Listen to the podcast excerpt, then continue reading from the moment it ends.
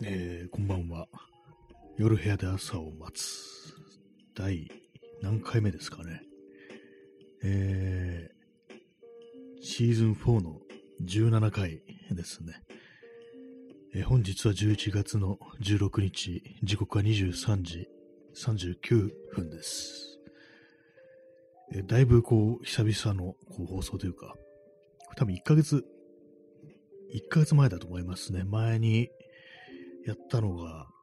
1ヶ月前。まあそんな感じなんで、まあ今別に誰もいないですけども、まあとりあえずやってます。まあなんか1ヶ月ぶりにやると、前何を話したかちょっと覚え出せないですね。前に最後に、最後にっていうか、一月前にやった時は、あのー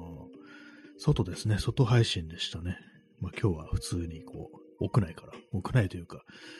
自分家からお送りしておりますけども、まあそんな感じで、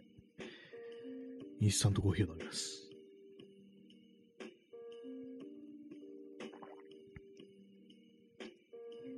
えー、ビルの隙間に青い空さん、えー、こんばんは。こんばんはありがとうございます。ね、月の三日月の、こう、えー、イラストギフトありがとうございます。ね、お初ですかね、ビールの隙間に青い空さん、おそらくね、こう、お初かなと思うんですけども、よろしくお願いします。ね、まあ、久々の今日放送なんで、ちょっとあれなんですけども、あ、お姉さん、えー、とことこ、ありがとうございます。足、足音の、足音のね 足音のギフトですね。初めて見ました。だいぶ、そうですね、こうね、あ、ビルの隙間に青い空さん、えー、しばらくお休みされてましたよね。どうしてるかなと思ってました。あありがとうございます。えー、ありがとうございます。おかしいですけども。そうなんですよね。ちょっとしばらくこうやってないという感じで、こう、ね、あれだったんですけども、えー、そうですね。どうしてるかなと思わせちゃいますよね。まあ、ツイッターとかは別に普通にこう、喋ったり、喋ったりじゃないや。えー、あの、ツイート出してたんですけども、まあ、ラジオトークの方だとね、こう、なんか全然やってないからどうしたのかなみたいな風になってしまうっていうね、感じだと思うんですけど、まあ、今んとこ、今んとこというか別に無事なので、ね、こう、まあ、一月ぶりに始めたという、そんな感じでございます。ありがとうございます。そしてお初ではなく、ね、すいません、あの、名前をね、私、あの、最近ちょっとよく覚えられてないのかもしれないです。ね、まあ、そんなわけで、今日は、今日はやります。えー、っとですね、えー、お便りをこういただいているので、そちらからこう、ね、こう、いきたいと思います。えー、結構たく、1ヶ月やってないうちってすごいたくさんこう、いただいてますね。ありがとうございます。えー、っと、えー、耳かきさんラジオネーム耳かきさんより、えー、応援してます。と、元気の玉、いただきましてありがとうございます。10月の20日と10月の31日というね、ちょっとあの、時間が経ってしまった感じですけども、ありがとうございます。ね。元気、元気出ました。元気の玉。をいただいて元気が出たと思います。ありがとうございます。えー、そして、えー、ラジオネーム P さんより、えー、ジングル応募券、デパ地下ギフト、過去カステラ、デパ地下ギフト、カステラ、ジングル応募券、ランダムギフト応募券、美味しい焼き鳥、美味しい焼き鳥、美味しい棒、美味しい棒、いただきました。ねこういくつものギフトをいただきましてありがとうございます。いろんなこ食べ物が一気にこう届いたという感じでね、こう非常にこう嬉しいですけども、ありがとうございます。ね、こうまあ、久々やるとちょっとよくわからない感じになりますね、なんかね。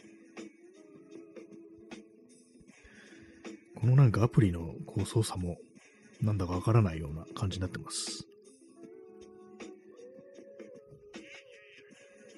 えー、インスタントコーヒーを飲みます。まあ前は毎日こうやってたんですけども、ね、1ヶ月空けるってかなり久々ですね。まあ、なんか2日ぐらいやらないとか1日やらないとかそういうことは結構前もあったんですけども、まあ、去年のね、5月から、まあ、ほぼ、こう、このライブ本は毎日やってるみたいな感じだったんで、その前に、その前ね、なんか、ポッドキャストとかの時は、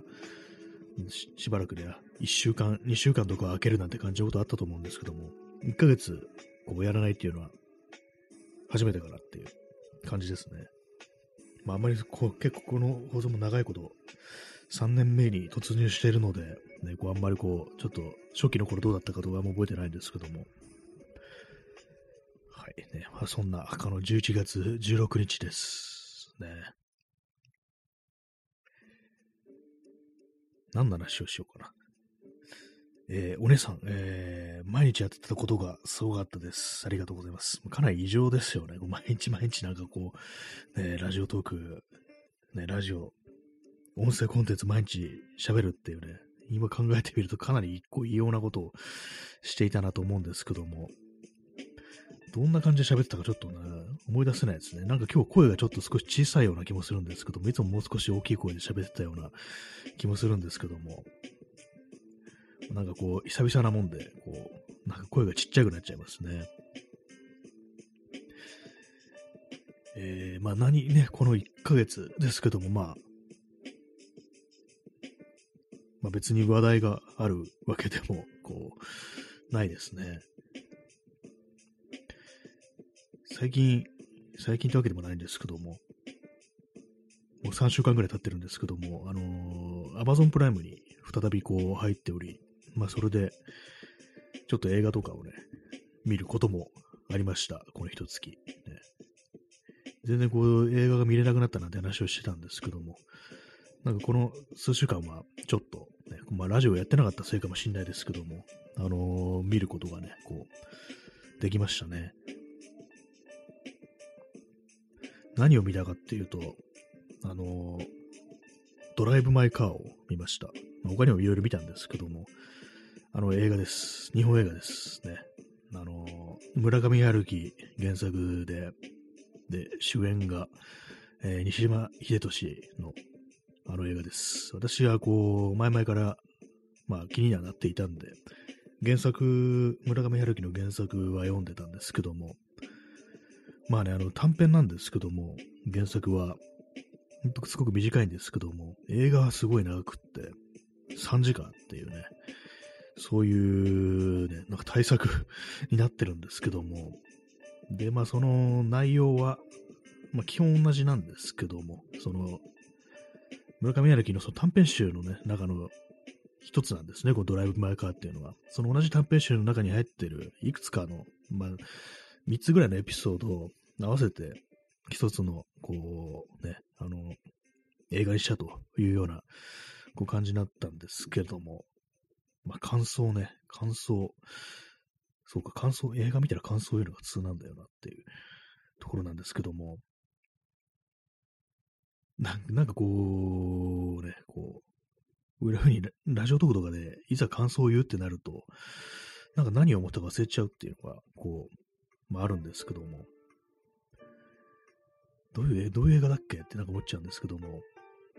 まあ、あれですね、まあ主人公はね、あのー舞台役者で、まあ、お芝居をしてる人なんですけども、その西島秀俊が。で、妻が、元、ね、こう、俳優、ね、役者もやってたけども、脚本家になったという、そういう人で。で、まあ、まあ、これ全然普通にネタバレしていくんですけども、ネタバレうんぬんっていう映画でもないと思うんですけども、まあ、その妻はね、こう途中で亡くなってしまうという。で、まあ、こう、その2年後っていうところからは、本格的に話が、本格的にっていうかわかんないですけども、まあそういう感じのね、こう、お話なんですけども、まあ何だったのか、何の映画だ、なんだろうかっていうふうにね、こう、思うと、あれです、ほんと久々になんかこう喋ると、なんかほんとおぼつかないですね。何の映画だっけ？あれ何の映画だったのかなっていうね、まあ、そのドライブ・マイ・カーっていうのは、主人公が、あのー、非常にこう、サーボというね、車が外車だと思うんですけど、どこの車なのかな？フランスなのかな？よくわかんないですけども、その車をすごく大切にしてて、で、まあ、そのハンドルをあんまこう他人に預けたくないっていうようなね、それがたとえ妻であってもみたいな、そんな感じのね、こう、割とまあなんかちょっとね、身を偏屈っていうようなね、感じのね、こう人物像でもあると思うんですけども、あ、P さん、えー、スウェーデン。あ、スウェーデンなんですね。そうなんですね。なんかサーファーボってね、なんか見かけからあの、なんかあの、フランスかなと思ってました。この間なんかね、ちょっと見たね、別な映画でサーボ出てきて、それがスウェーデン映画だったんですよね。なるほどって思いました、今。ね、なんか。その、その映画ではね、なんかこう、スウェーデンじゃない、あの、サーボ派とボルボ派で、なんかね、こう、いがみ合うみたいなね、なんかそんなエピソードがあったんですけども、やっぱスウェーデンの映画だったから、あの、ね、そういうことだったんですね。まあ、その、あれですよね、結局のところ、その、ドライブ・マイ・カー、何なのかというと、まあ、あれですよ、まあ、その妻が、こう、死んだと。しかも、ね、ただ死んだだけではなく、なんかどうもね、こう、どうもというか、もう確実にこう、まあ、浮気をしていたというね、そういうことが分かっていながら、その主人公は、それね、なんかこう、今までの、この、暮らしというか、なんというか、二人の関係みたいな、そういうものが壊れるのを恐れて、まあ、何もね、こう問い出すことをしないでいるうちに、こうある日ね、そう妻の方から、ちょっと今日話したいことがあるんだけど、帰ってきたらっていう風に言われて、じゃあ帰ったらね、話をしようなんていう風に言っててね、こう、まあその舞台の仕事にこう、行くんですけども、まあ、それですね、そ帰ってきたら、その妻がこう、ね、家で倒れてたと。で、まあそれ、くも膜下出血ということで、結局助からずにそのまま、こう、亡くなってしまったという話なんですけども、まあなんかそういう、あれですよね。そういうあれってなんだって感じですけども、なんかなんかこう、その、認める、認められ、認められる、認められない、その受け入れる、受け入れられないってみたいな、なんかそういう、こう、どうなのかなと。すごいざっくりしちゃいましたね。なんかこう、私もなんかな、この映画何なんだろうみたいな風に、ちょっと思ってるところだったりして。えー、P さん、えー、村上春樹車に、車にこだわりがあるし、最終的に中年男性は、松任谷正隆に就職収束する説。あ、そうなんですね。村上春樹、車こだわりあるんですね。でも全てに対してこだわりがありそうですよね。基本的になんか村上春樹っていうのは。なんかね、やっぱ車はね、ほんとなんか、そう、うるさそうな感じはありますね。最終的に、まあ、松谷正隆ってあの松谷由実のね、夫ですよね。なんかそうですよね。その人もなんか、私よく知らないんですけども、なんか車に詳しいというイメージは何となくあるんで、まあ、どこかでね、なんかそういうの、テレビか何かでね、こう、知ったのかなと思うんですけども、私、車全然なんかもう興味なくって、あんまり違いがよくわからないんですよね。なんか、ね。実際な、なんていうんですかね、こう、ね、自分でこう、所持してみたらなんかこう、こだわりみたいなの出てくるのかもしれないですけども、あんまね、こう、見た目のかっこよさみたいなことがよくわからない感じである。そう、あんまそうセンスみたいなのが、こう、自分の中にね、こう、あんまないような、そんなところありますね。あ、耳かきさん、えー、召し上がれ、ありがとうございます。ね、ハンバーガーのね、こう、ギフトいただきました。ありがとうございます。そして、お久しぶりです。とのことで、ありがとうございます。本当になんか久しぶり。ちょうど、ちょうどね、あのー、1ヶ月ぶりぐらいにこう、やっております。そして延長チケットもありありがとうございます。もう301枚っていうね、すごい数ありますね。どんどんどんどんなんか延長できる感じになってます。えー、耳かきさん、えー、松任谷正隆といえばカーグラ TV。あ聞いたことありますね。なんか、カーグラフィックス TV でしたっけ？なんとなく昔ね、なんか見たことあるような、なんか、そんなね、なんか印象ありますけども。えー、松任谷正隆、ミュージシャン、プロデューサーというね、そういう人だったと思うんですけども、なんかそういう人がなんかこう、車を、車のね、こう、テレビに出る番組を持ってるっていうことで、ちょっとね、あの、不思議な感じもしますけども、まあなんかね、まあその車にいろいろこだわる財力があるんだなということをどうしても考えてしまいますけども、まあ、中年男性最終的に松松谷正隆に行くんですかね。私もいつか松谷正隆になりたい、なりたいっていう、なんかそうはっきり申し上げるほど、なんかもう解像度があんまなくて、ね、あんまりよく知らないんですけども、まあでもね、なんか、車というものはもしかしたらなんかハマれたらね、非常になんかこう、ハマるものなのかもしれないですね。えー、ダーマさん、えー、癒しのアロマ、ありがとうございます。ね、こういいいい香りがなんかこう、あの、スマートフォンから漂ってまいりました。ありがとうございます。ね、久々の放送ですけども。はい。インスタントコーヒーを飲みます。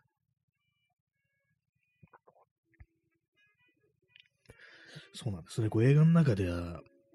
そう、サーボという車に対して非常にこだわりがあるんですけども、途中であの、その、芝居の仕事で、広島に行って、で、まあ、その行き帰り、そう、稽古場までの行き帰りに、こう、あれですよね。何でしたっけあのまあ、その、事故ったらいけないから、あの、あなた運転しないで、あの、専属のドライバーつけますので、それで来てくださいっていうね。まあそうですよね。こう、まあ、舞台監督、監督だとか演出とかね、まあ、役者だとかそういう人がなんかこう、事故を起こしちゃいしちゃいけないからっていうね、ことで、まあそういうふうなね、ことになって、結構抵抗するんですよ、それに対して。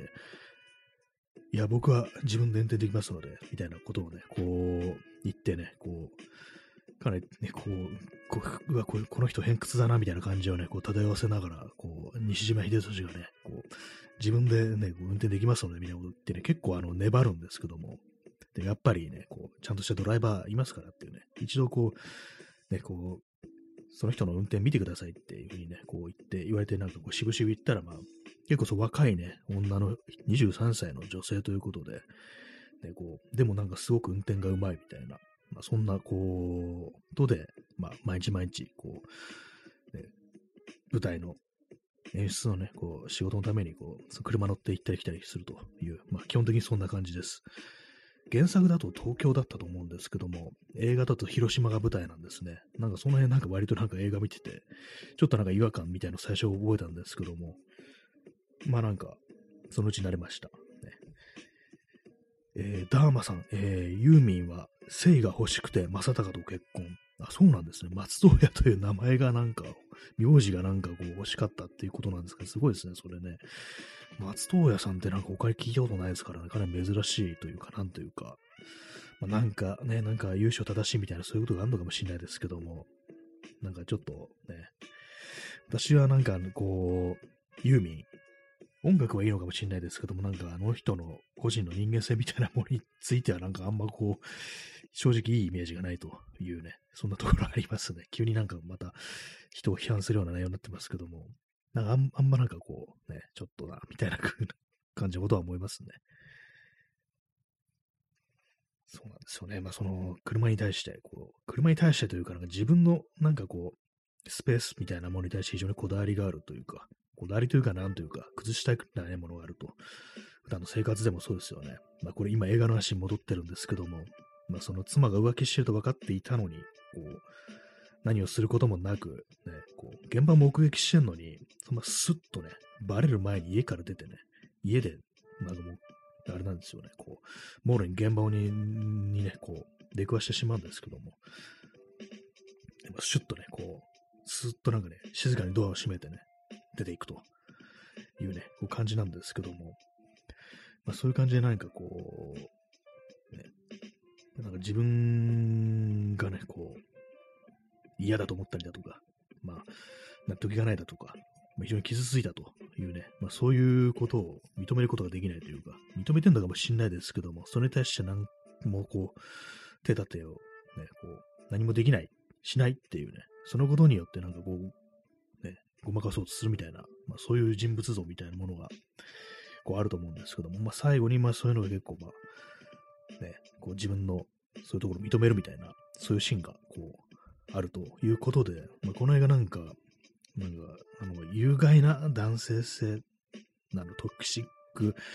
マスキュリティみたいな、そういう感じの言葉最近よく聞きますけども、そういう面からなんかいろいろこう言及されるっていうね、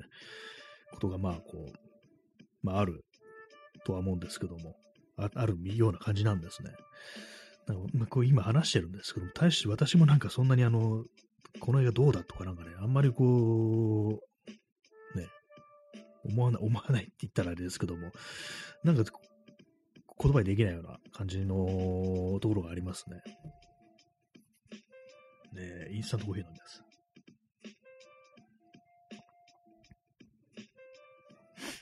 えー、耳かきさん、えー、ユーミン、えー、商業高校の、商業高校の子とかに私の音楽を聴いてほしくないの発言で弾いてました。あ、私もそうです。それですね。それ今、今も思い出したんですけども、なんか言ってましたね。こいつ最低だなってことをね、私は普通に思ってしまったんですけども、ね、なんかね、ちょっとイラついて、結構ね、あのー、ね、その先民思想みたいなところにね、かなり頭に来てしまい、ツイッターとかでね、あの、ね、マスヤミユミの曲で、ね、いいと思った曲一曲もないみたいなこと書いたようなことあるような気がするんですけども、まあでもね、曲、曲自体はなんか別になんかね、こう、そんな悪くないっていう曲は悪いかもしれないですけども、やっぱそういう人間性のね、人のね、そういう人間性の作者、ね、のね、こう、作品をね、こう、聞きたい、聞いたりね、読んだり見たりしたくないっていうね、そういうことは思います、本当にね。はい、ね。今日はね、あの、ね、まあ、そういう意味の悪口をどんどん言っていきたいと思うんですけども、ね。そうですよね。もうこう、まあ、この、ドライブ・マイ・カーのね、こう、中でこう、主人公のね、西西島秀俊、家福祐介という、ね、非常に変わった名前ですね。家福って、家に服があるって書いて家福っていうね、なんかこのネーミングにもなんか意味があるのかなと思うんですけども、まあね、その最後のセリフでね、僕は正しく傷つくべきだったっていうようなことを言うんですけども、このユーミンに対しては、僕は正しく怒るべきだったということでね、もう後でボロクソにこう、言おうかななんていうふうにね、ちょっと思いましたけども、ね、ツイッターとかでね、めちゃくちゃこう、ツイッターやってたから、あの本人にリプライ飛ばして、まあ、いい加減せよってね、ことをなんか言ってやってもいいのかもしれないですけども、ね、ちょっと正しく、正しく怒ろうかなみたいなね、感じのね、ことをね、ちょっと思いましたけども、まあ、そうなんですよね。なんかあのー、このね、あのドライブ・マイ・カーという映画、まあ、日本映画なんですけども、なんかちょっとね、あの独特な感じがあって、一般的ななんか日本映画とちょっと違ってて、私最初はあのー、監督がね、監督がなんか外国の人なのかなっていうか、なんか、私の思い込みですけども、勝手な、韓国、韓国のかん、ね、韓国人の、ね、監督なのかなみたいなこと勝手に思ってて、なんか、なんかどっかでなんかそういうようなニュース聞いたのかな。多分なんかあのー、韓国資本で捉えた映画だったってような気がするんですよ。このドライブ・マイ・カー。まあそれでなんかちょっと思い込んじゃったのかもしれないですけども。なんか、でもね、こう、後で見たらなんか普通日本人の監督なんです、だったんですけども、なんかこう独特というかね、なんか、まあ、原作が村上春樹ってことで、村上春樹的なものがその映画のセリフ回しみたいなところにも現れてるのかなっていうね、ちょっと思ったりしなくもないんですけども、なんか、ちょっとね、あのー、面白 い、って言ったらあれですけども、これシリアスな映画ではあるんですけども、なんかこの、この映画みたいな感じでずっと喋ってる人いたら面白いなみたいなね、ことをふと思ったりして、ね、具体的にどんな感じだよって言われるとちょっと私もね、こう結構一週間ぐらい前にみたいでもうちょっと記憶がちょっとあやふやなんですけども、なんか、あれなんですよ。本当なんかみんな落ち着いてね、こう、喋るという感じで、こう、自分の言いたいことを、というかね、こう、自分のセリをね、最初から最後まで一気にこう、述べる的な、述べるっていうね、あの、言うっていう意味です。そういう感じでね、なんかこう、ね、言ってるんですけども、はい。ね、今日本当なんかこう1ヶ月ぶりなんで、もうだいぶなんかこう、ね、言いたいことがもう全然まとまってないですけども、なんかちょっと、その村上春的な的な喋り方を普段からしてたら、やったら面白いんじゃないかなというふうにふと思ったんですけども、ここでね、こう、そういう喋り方を私が実際してみろって、ね、言われると、あんまそういうの 言えないんで、あの、練習してないんですいません。あの、今度やっておきます。村上春的な喋り方をするリアルの男っていうね、そういうネタをちょっと、ね、あの、ちゃんとやりますので、今日はちょっと勘弁してください。はい。ね、何言ってるかわかんないですけども。え P さん、え、ニューミュージックはフォークソングから政治意識を除いて脱色していこうというレコード会社初ムーブメント的側面が強いと思ってます。ああ、ニューミュージックっていうね、ことは私はなんか聞いたことありますけども、そのね、松任谷由実とか、ね、その辺の時代の80年代前半とかそんぐらいのね、時期のね、ポップソングですかね。フォークソングから政治意識を除いて脱色していこうっていう、そういうね、こう、レコード会社初のムーブメント的側面が強いと。まあ、P さん的にはそういう感じなんですね。なるほどって感じですね。確かに、フォークソング、フォークっていうね、だいぶ政治的なね、政治的なね、歌が多いですからね。音楽自体はフォークっぽくはあるけれども、そういう政治意識がないということで、まあ、なんなんていうんですかね、そうなるとフォークというものは一体どうなってしまうんだっていうね、フォークって言ったら政治みたいな感じって結構ありますからね、なんだかんだ言ってね、こう。あ、耳かきさん延長してありがとうございます。ね、こう、延長させていただきます。どうやって延長するのかも忘れました。ね、あ、ありました。はい。いただいた延長チケットを使って延長させていただきました。今なんかちょっとあの、そのドライブ・マイ・カー風にね、こう延長するいや、どうしたらいいかって考えたんですけども。僕は結局、誰かに延長してと言われるまで自分で延長できない、そういう人間だったんだ。みたいなね、なんか今ちょっとかなりすげえ適当な感じになりましたけども、まあ、すげえとか言っちゃいましたけども、なこういう感じでね、ちょっと喋っていく回やったら面白いかなと思ったんですけど、結構難しいですね。ネットとかでなんかあの、その、ね、ツイッターだとかね、ああいう掲示板だとかああいうところでなんか、有名な作家の文体を真似してなんか、いろいろ書いていくっていうね、そういうちょっと面白いネタとかありますけども、結構ね、あれもなんか、なかなか読み込んでないと難しいですからね。なかなか面白いですけどもね、ああいうものもね、文体を真似して、文体を模写してなんかめちゃくちゃなことを言うっていうね、そういう感じのね、ことはね、ちょっとやっていきたいですけども、なかなか難しいですね。こういうね、こう、いきなりぶっつけ本番でやるっていうのはね。えー、P さん、えー、松江由美には鳩が血まみれになる光景は描写できない。ああ、松江由美ってそういうなんか政治的なのってないですよね。私、まあ、そんなには聞いてないですけども、ね、確かに政治は、まあ、個人的なね、なんかこう、悲しみだとか苦しみとかそういうことはこう歌えたとしても、ね、なんかこう、政治っていうところまではね、行き着かないというか、なんというかね、右翼なんじゃないのみたいなことをね、ちょっと思っちゃって、まあ、保守というかなんというかね、そういうこと思っちゃったりしますけども、あの飛行機雲っていう、ね、まあ、荒井由実時代の、結婚前のね、時代の曲ありましたけども、あれはなんかこう、自らこう死を選んだという、ね、こう、女の子の、こう、実際にあったなんかニュースみたいのを、その歌にしたみたいなことをね、こう、ど、なんかどっかで言ってたような、なんかで聞いたことあるんですけども、なんかね、こう、まっすぐ由美がなんかそういうふうにこう、ね、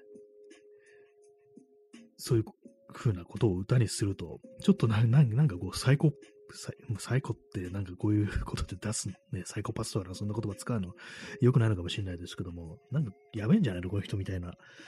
ね、なんかそう詩みたいなものをこう歌の中にね、こう、登場させるけれども、なんかあんまこう人の気持ちとかわかんなそうだなみたいなね。今日結構めちゃくちゃ言ってますね、かなりね。結局のところ、ね、まあなんかこう、人のなんか悪く見るみたいなことになってますけども、ね、謎に。まあなんかね、ととにかく私はその、まあ、末海、ね、そうなんですよね、えー、ダーマさん、えー、松尾屋夫妻は安倍夫妻と仲良くて、話が合う、価値観が合うと言ってた。もうこれですよね、もうこの時点でもうね、もう決まったって感じですよね、もうね。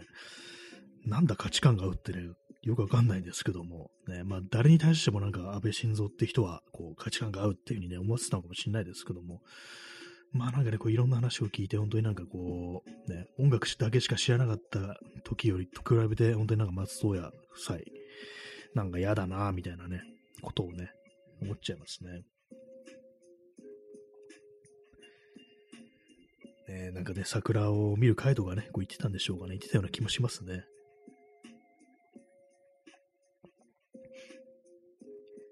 なんかあれですね、あの、ドライブ・マイ・カーで車の話が出て、そこからなんか、あの、謎になんか松任谷夫妻の話になってますけども、ね、車に凝るやつはやばいのかもかなって思うんですけども、どうなんですかね、車、車に凝る人。ね、私はあんまりこう、その身の回りに車に凝ってる人ってのがこういなかったっていうか、まあ、車に凝ってる人って多分昔ですよね。そんなね、こう、今そんなになんかみんなね、そんな車好きっていう人はあんまこういないような気がするんですけども、なんかあんまこうわかんなくってね、こう車のことは、車の種類とかよくわからないですね。えー、ダーマさん、えー、川吉。まあ、こう昔ながらのね、言葉ですね、川吉。ね。川吉、釣り吉、剣吉、いろんなもんがありますけどもね。剣吉は剣闘の剣ですね。ね 今ちょっと危ないこと言いそうになりましたね。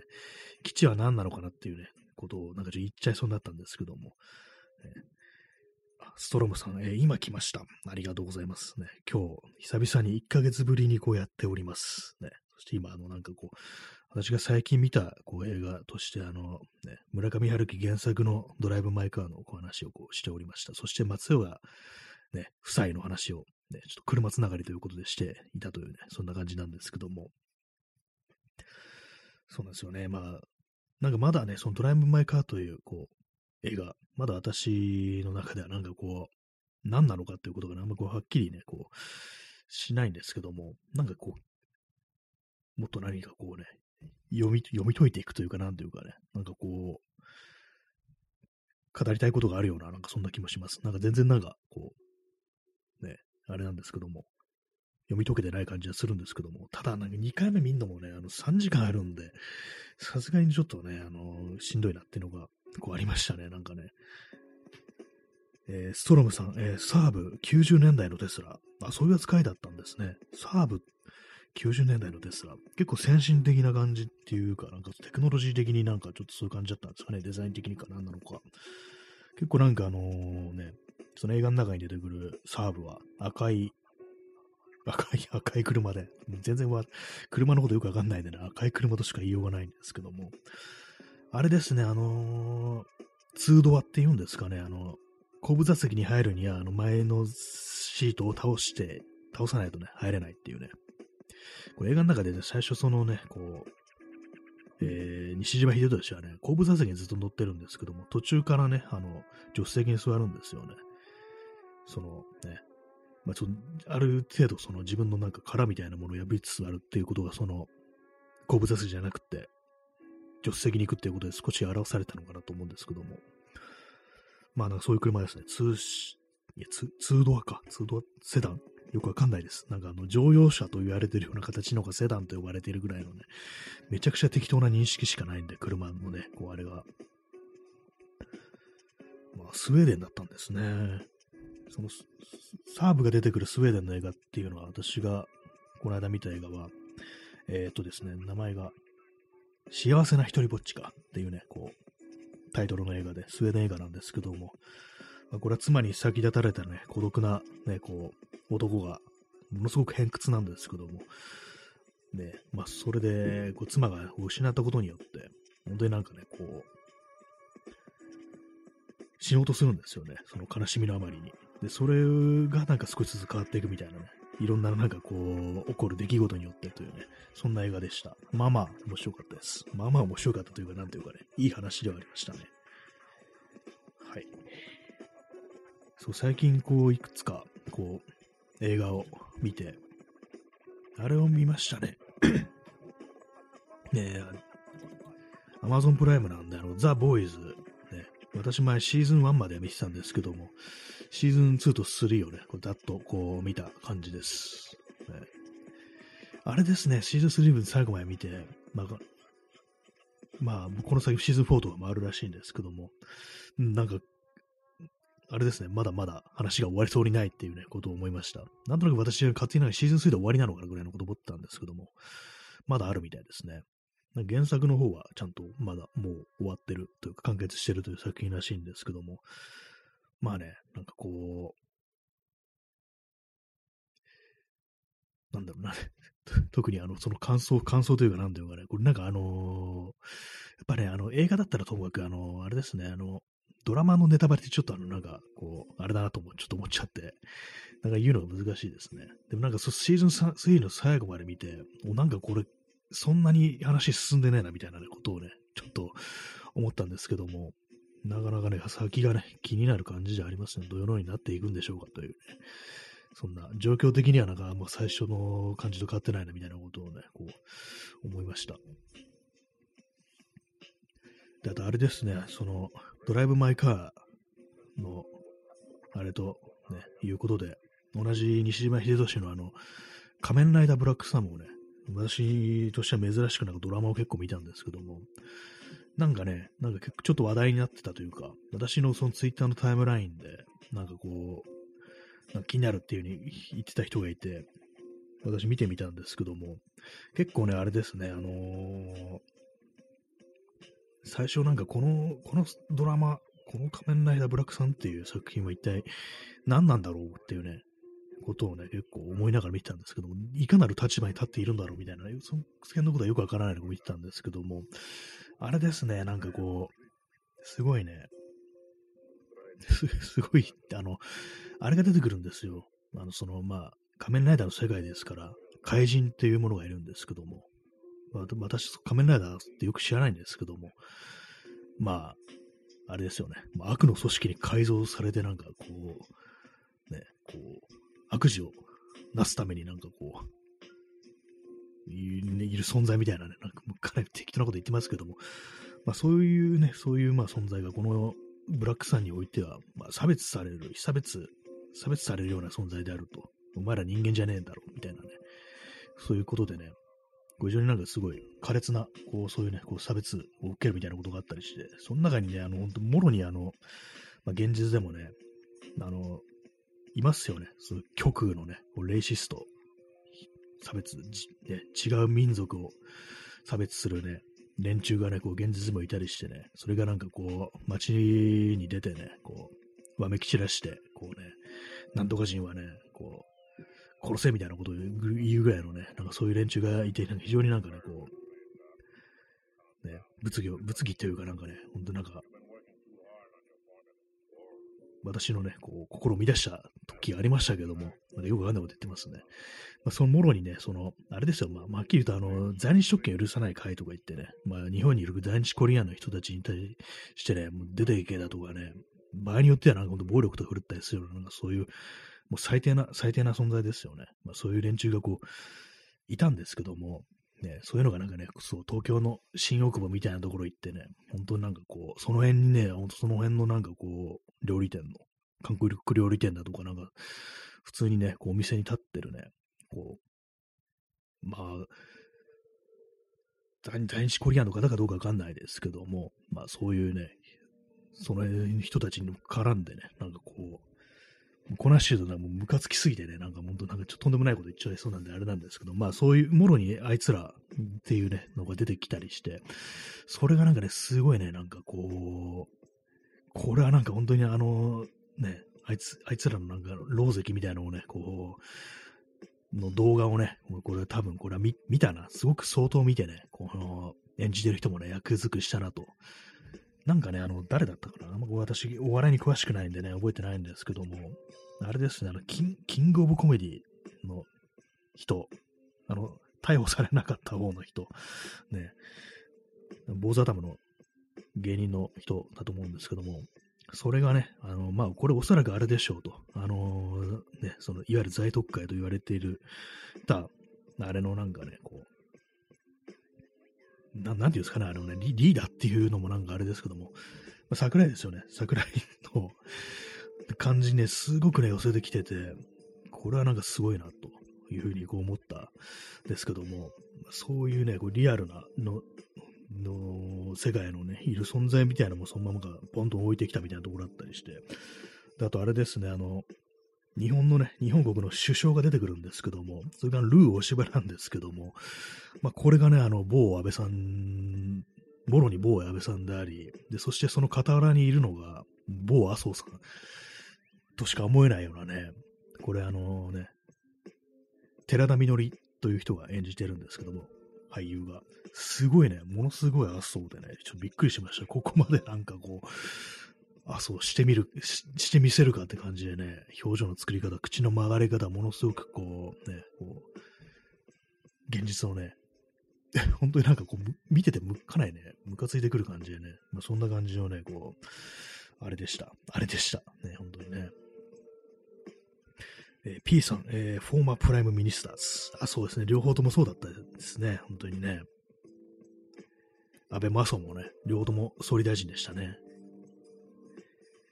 えー、コーヒー飲みます。まあ、空でした。もう飲み終わしてました。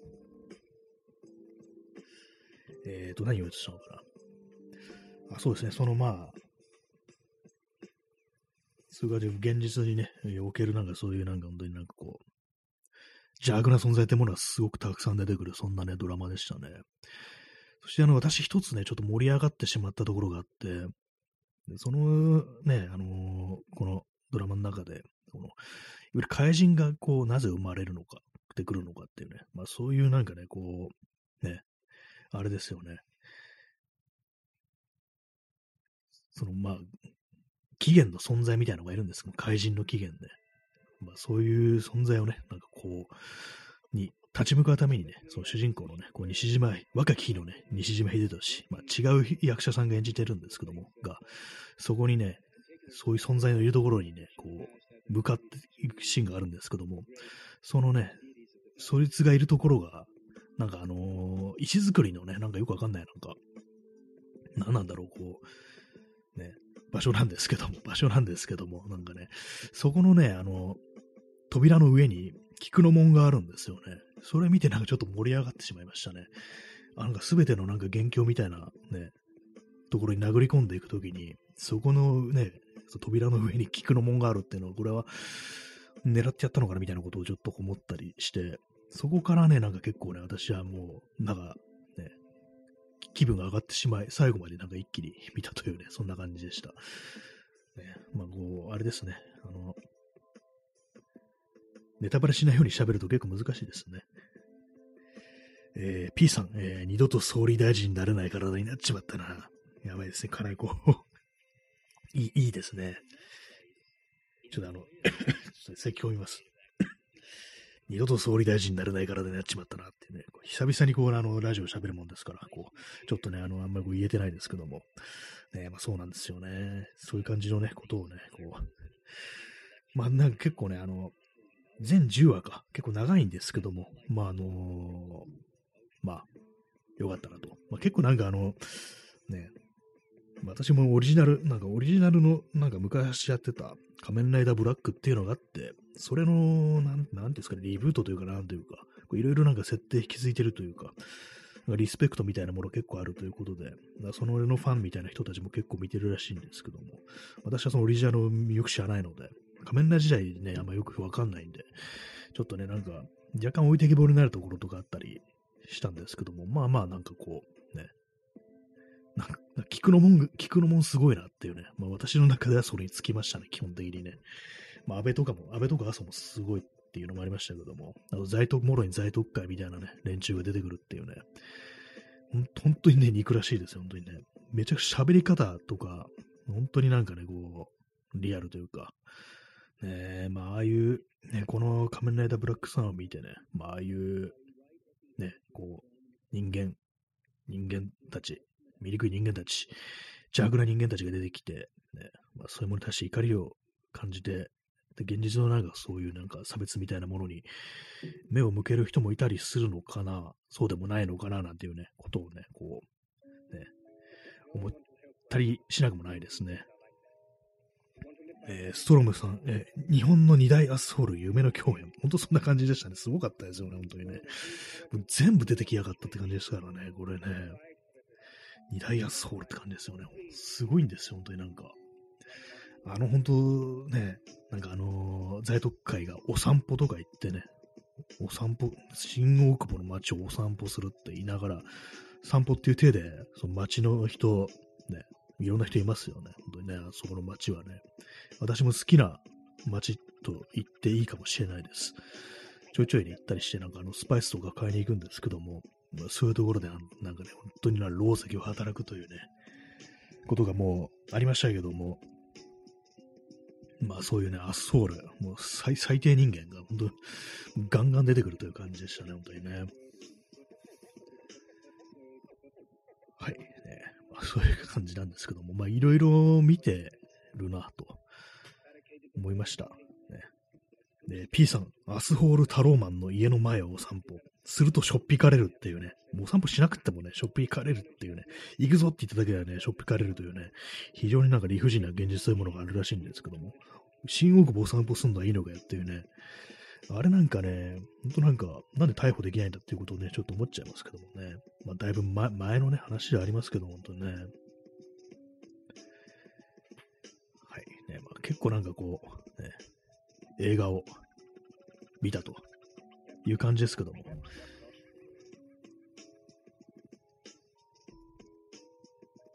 はい、えー、時刻は0時23分ですね。もう0時23分なんですね。なんかこう、あれですね、久々にこう、喋る音声コンテンツやると、若干なんか気が紛れというか、そういう感じありますね。なんか本当になんかこう、暗い気持ちでいることがね、こう、最近非常にこう、多いということも、こう、あるのでね。まあでもなんかこう、ちゃんとしたことを喋るのは、なんか久々だとちょっと難しいですね、なんかね。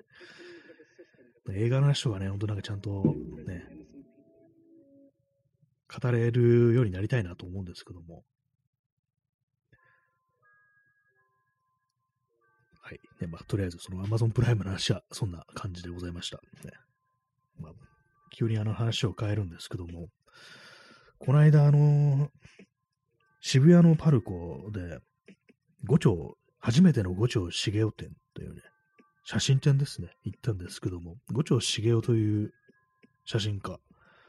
の写真展です。ね、まあ、当たり前だと感じなんですけども、ね、牛の蝶と書いて五丁と呼ぶというね、で、この人はあの35歳というね、非常になんか若いくして亡くなったという方なんですけども、私が前に、あれですね、なんか、なんかテレビ番組かなんかで見たのかな？テレビ番組じゃないか。なんだろう、何か、何かでね、こう、映像で見たんですよ。なんかネットで見たとは思うんですけども、でそれなんか結構何枚かね、こう写真を見て、結構すごくいいなというふうにね、こう、思った記憶があり、で、今回ね、こう行ってみたんですけども、なんかいまいちだったと。あんま感動できなかったなと。前に初めて触れた時とかと比べて。なんでかなと思ったんですけども、あれなんですよね。あのー、パルコ、渋谷パルコの8階に、ほぼ日曜日というね、ギャラリーっていうんですかね、ギャラリースペースみたいな感じですけども、あれなんですよね、まあ、ほぼ日というね、こう、名前からね、こう、わかる通り、あの、糸井重里のあれだと思うんですよ。なんかね、それもあった、なんかこう、なんだ、ほぼ日か、と思いながら、こう、行ったということもあり、それでなんかこう、なんか乗り切れなかったのかなというのは思うんですけども、なんかちょっとあの、狭くって会場、会場が狭い上に、なんか入るといきなりなんかね、あの、和田ラジオ、あの漫画家の人が語ってる動画が出てきて、動画というか、スクリーンというか、別にそんな広くはないんですけども、なんかそれにスペース捉えてて、すいません、和田ラジオ先生には申し訳ないんですけども、これのスペースね、の分、なんかもう少し広く撮った方がいいんじゃないかなみたいなところが思ったりして、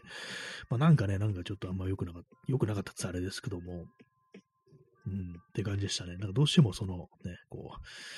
う、糸井かみたいなことでずっと考えながらね、こう見てるんでね、なんかこう、大変でした。大変でしたっていうね、あれですね、あのー、ポジフィルム、ね、ネガフィルムじゃなくてポジフィルム、あの、ね、あの、反転してないやつ、まあ、それが置いてあって、それをなんかルーペでね、拡大してみることできるっていうね、それは良かったですね。あと、カラー作品が結構大きくプリントされてるっていうのと、あと、アクリルパネルっていうんですかね。まあ、そういうの写真をカバーされて、カバーされがないと、まあ、直で見れるというね、それは良かったですね。えー、P さん、えー、これがお前に血まみれにされたブラックバスの分だ。ああ、そういえばなんかこうありましたね。なんかね、そういう趣味あったらしいですね。なんかね、糸井重里とブラックバスってね、私はもうよく知らないんですけど、確かなんかどっかで聞いたことあります。ね、ブラックバスね、なんか、釣るだけでね、ね、釣るだけでこう、あれですよね、逃がす、逃がすけど死んじゃうってそんな感じなんですかね、あれはね。仮面ライダーブラックバスってどうですかねあの、さ魚な、魚っていうね、ちょっと怖いですけども、ね、糸井みたいのがね、なんか出てくるっていうね、悪役でどうでしょうか。ね、何言ってるかわからないですね。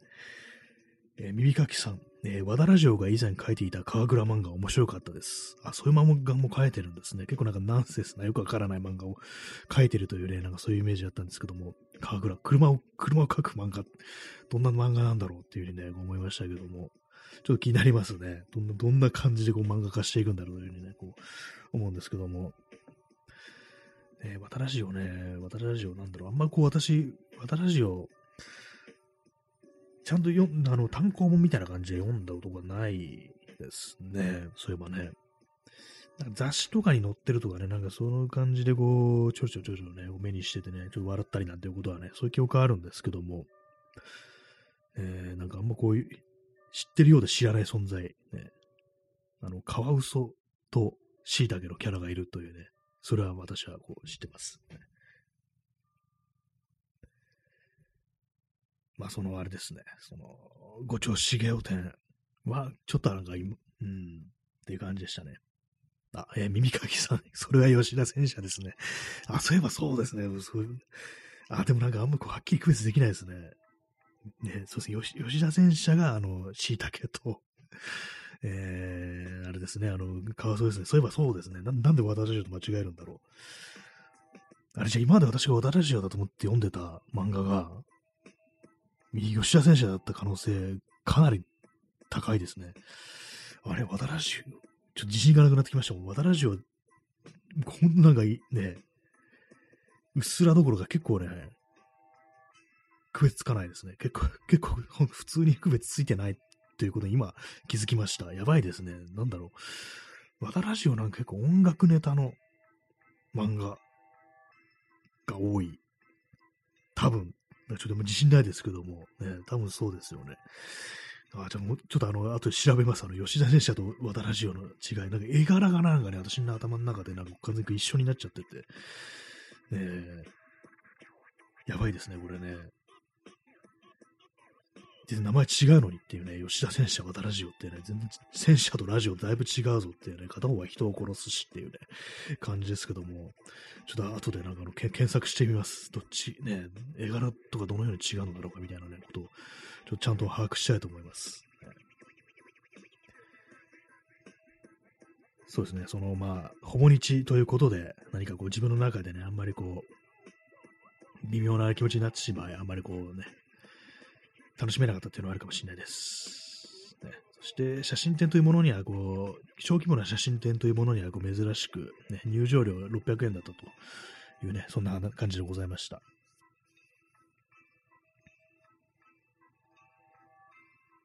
え水を飲みます。おとといの水だかな、これ。いいかな。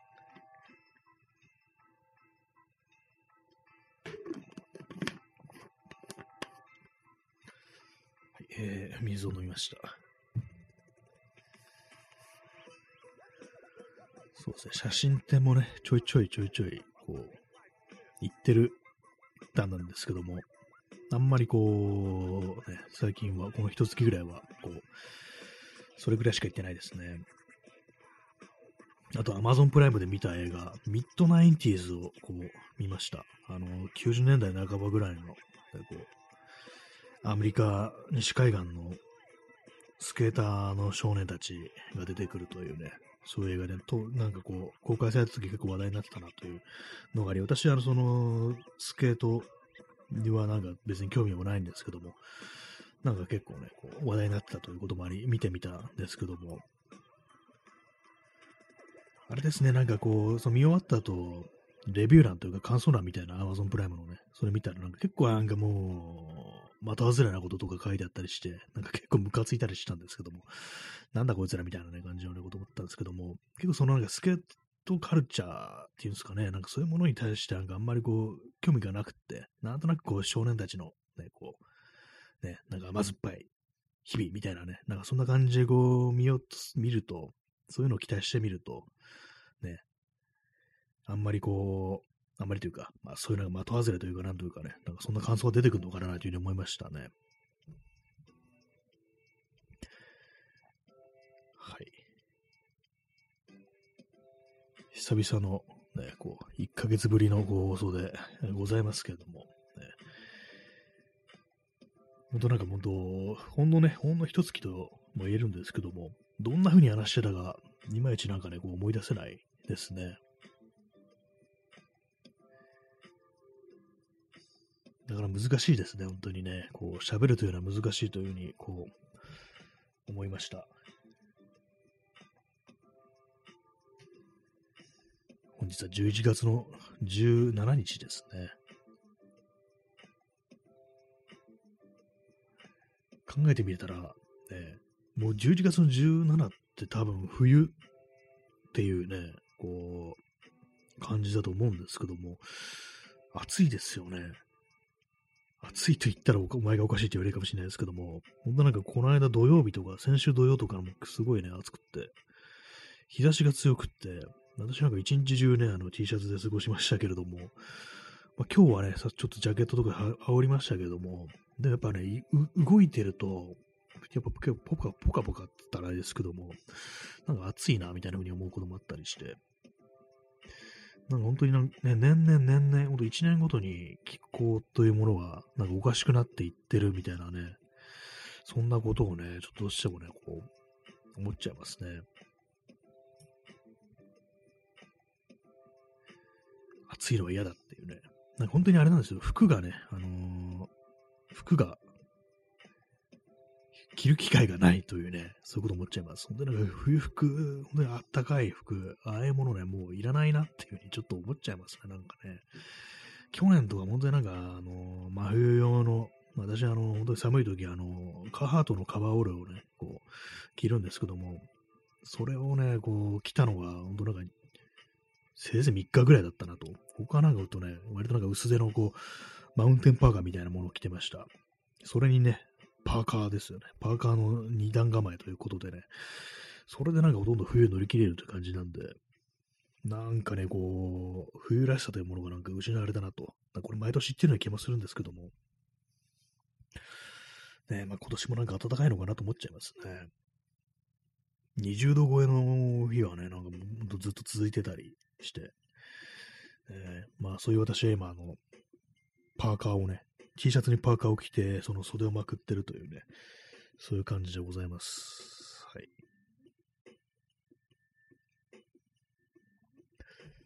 で私、あのー、この放送でね、もう、去年から言ってると思うんですけども、ずっとなんかその、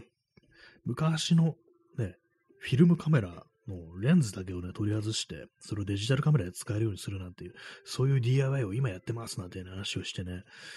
もう 1, 1年経ってると思うんですよ。それをね、こう、ようやくなんかこう、終わりが見えてきたなと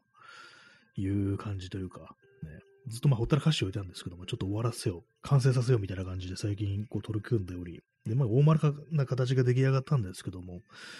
どうもね、なんか、映りが良くないというね、根本的な問題がね、こう、出てきてしまい、ね、